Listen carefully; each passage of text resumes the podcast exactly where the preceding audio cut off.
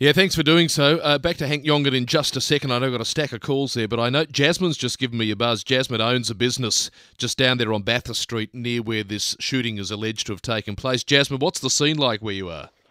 Hi guys. Um, pretty scary and nerve wracking to be honest. We only just found out like two minutes ago what it actually was. We all just thought, you know, typical roadblock, something might have just like casually just happened. But yeah, we've just heard that there's been a shooting.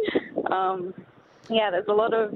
Are there police uh, all over the place down there? Oh, they're everywhere. You know what? We generally do hear the police every so often, like it's a typical day, but today is like absolutely crazy. Like, yeah, we knew something something bad had happened, and yeah, I think we're all a little bit shaken up to hear that. Yeah, there's been a possible shooting. So we don't know all the details yet, but yeah, there's a lot of people, and Castlereagh is pretty much blocked off, and yeah, Blue and, hope- blue and red lights everywhere, eh? blue and red lights everywhere, ambulance. I've never seen so many ambulance in my life.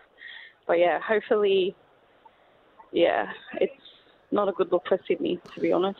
No, not at all. Look. I, I, I appreciate you jumping on the line so quickly and just giving us the update there from the ground, Jasmine. Thank you for that, and I do appreciate your call. The good news is a man has been arrested. There's no further ongoing threat to the community, according to police. But just to repeat, just before one o'clock, ten to one, emergency services called to a building on Castlereagh Street in the Sydney CBD following reports of a person being shot.